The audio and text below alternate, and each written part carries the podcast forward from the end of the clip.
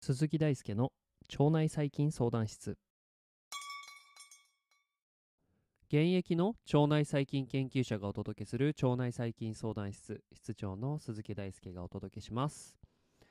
えー、腸内細菌腸内環境を理解するための生物学についてですね。基礎から応用までおさらいする本シリーズもですねついに第6回目に突入してきました。前回までにさまざまな機能を持つタンパク質が細胞の成り立ちの根幹を担っていることをお話ししてきました。今回はタンパク質によって成り立つ細胞が集まってできる器官腸ですねについてお話をしていきます。ここからは高校生物の範囲を飛び越えて解剖学の内容にも踏み込んでいきます。まずはですね細胞の文化というところからお話をしていきましょう、えー、まず前回の復習からお話を始めていきます。細胞にはさまざまな細胞内小器官が、えー、存在していていずれもタンパク質の存在なくして機能するものはないというお話をしてきました。ここで、えー、疑問が生じてきます。私たちの体中の細胞は、まあ、いずれも同じものなのでしょうか？とは言ってもですねまあ、この疑問が生じるにはちょっとリスナーの皆様にとってちょっと飛躍があるかもしれないので少し補足をしていきます。私たちの体は、まあ、元を正せば一つの細胞受精卵でした。そこから細胞分裂によって、えー、私たちの体は形作られていって今の私たち37兆個ぐらいの体になっていると。この過程ではゲノムに対する遺伝情報の増加や減少はなくて基本的には同じゲノムが全ての細胞に分配配られていきます。基本的に私たちの体に、えー、ある全ての細胞が持っているゲノムつまり全ての遺伝情報は同じなんですね。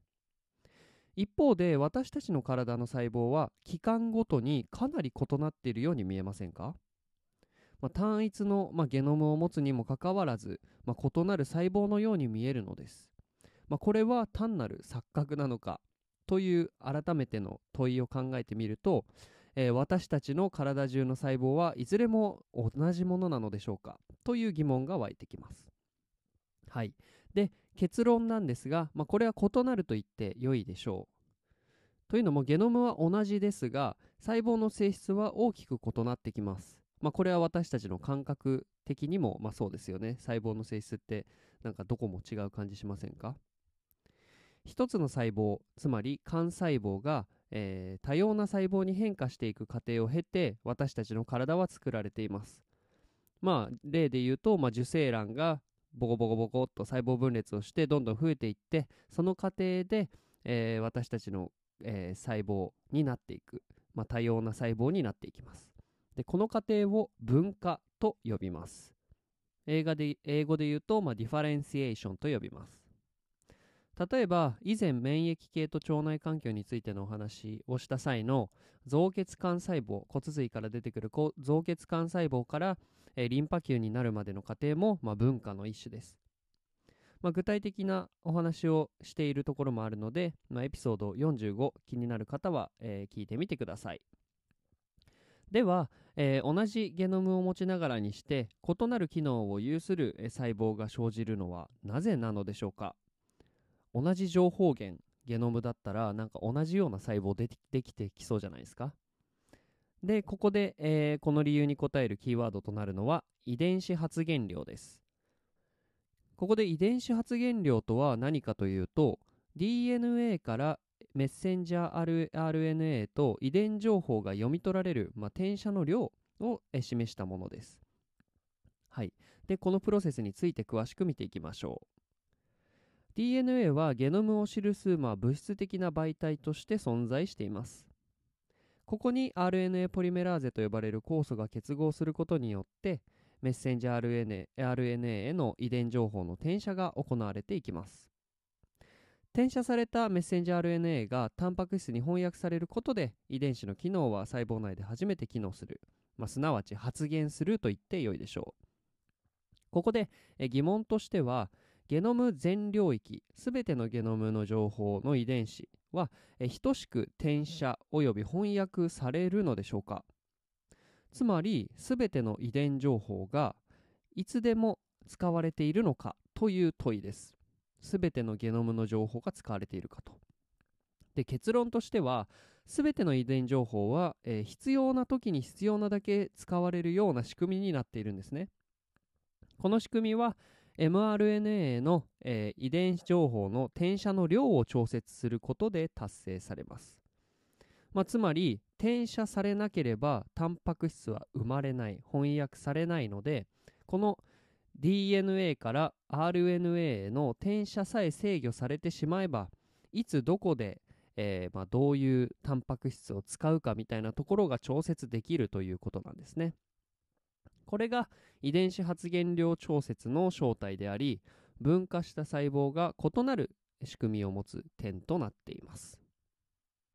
遺伝子発現量の調節にはオペロンによるフィードバックシステムやエピゲノムの修飾による転写調節などが存在しています。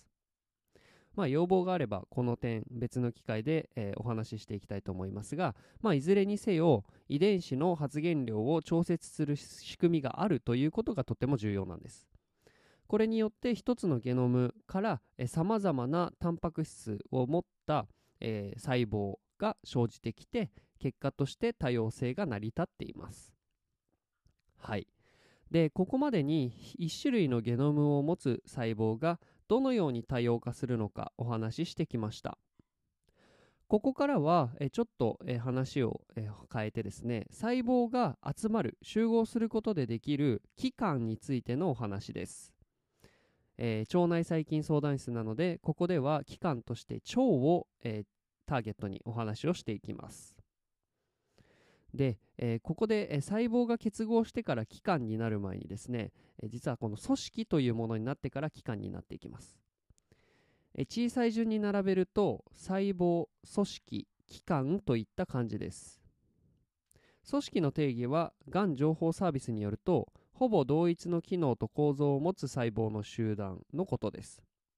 つまり幹細胞が分化した上で同様の機能を持った細胞が集団を形成して一つの機能になるようになったものです。これが集まることで腸が形成されます。腸の機能を考える上では小腸と大腸に分けて考えていきます。小腸の機能は消化管上部から運ばれてきたものの栄養や水分を吸収すること脂質やタンパク質糖質などの消化をすることです。一方の大腸は小腸から運ばれてきたものの水分を吸収して便を形成することにあります。腸内細菌が豊富に存在するのは大腸で、まあ、ここで主に発酵が進んでいきます。では腸の各部位の名称についてお話ししていきます。胃で消化されたものが運び込まれてくるのが、え小腸です。え小腸は胃と十二指腸の境目である幽門。幽門っていうのは、え幽霊の幽に、え門ですね。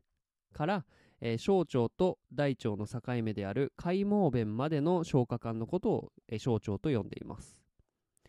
小腸は胃から大腸に向かって十二指腸空腸海腸と名前が付けられています。小腸では効率的な栄養及び水分の吸収のためにひだ構造と重毛が存在していてなんと200平方メートルの広さを持つと言われているんですね。え腸管の微細な構造についてはまた次回え詳しく解説していきます。続いて大腸です。大腸は開毛弁から直腸までの消化管のことを指します。えー大腸の、えー名称としては開毛弁から順に盲腸、上行結腸横行結腸下行結腸 S 状結腸そして直腸となります。結腸の部位ごとに炎症成長疾患の、後発部位が異なったりしていることが知られています。また開毛弁は、えー海腸小腸側の海腸と、大腸側の盲腸の間に存在する、まあ、逆流防止弁であることから、まあ、この開毛弁という名前になっています。えーまたですねこの急性虫垂炎、まあ、俗称では盲腸と呼ばれる激しい腹痛を伴う炎症っていうのは、え盲腸にある、まあ、虫垂と呼ばれる場所で起こるような炎症です、えー虫垂はですね行き止まりの管の管の構造をとっていてリンパ組織が集中していて腸内細菌層や腸管の免疫系と関連することが近年明らかになってきました。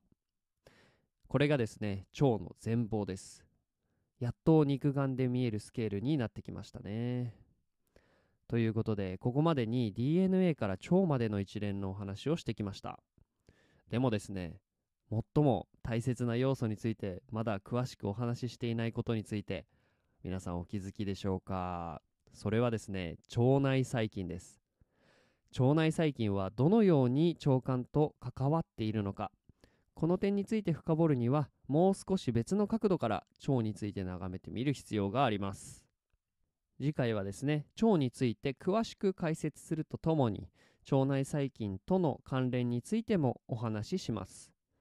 ぜひお楽しみにしていてください。腸内細菌のわからないに答えるために腸内細菌相談室は存在します。わからないこと難しいこと紹介してほしいことがあれば Twitter や Instagram ノートコメント欄にてメッセージお待ちしております。読んでほしい論文リクエストも待ってます。それでは本日も一日お疲れ様でした。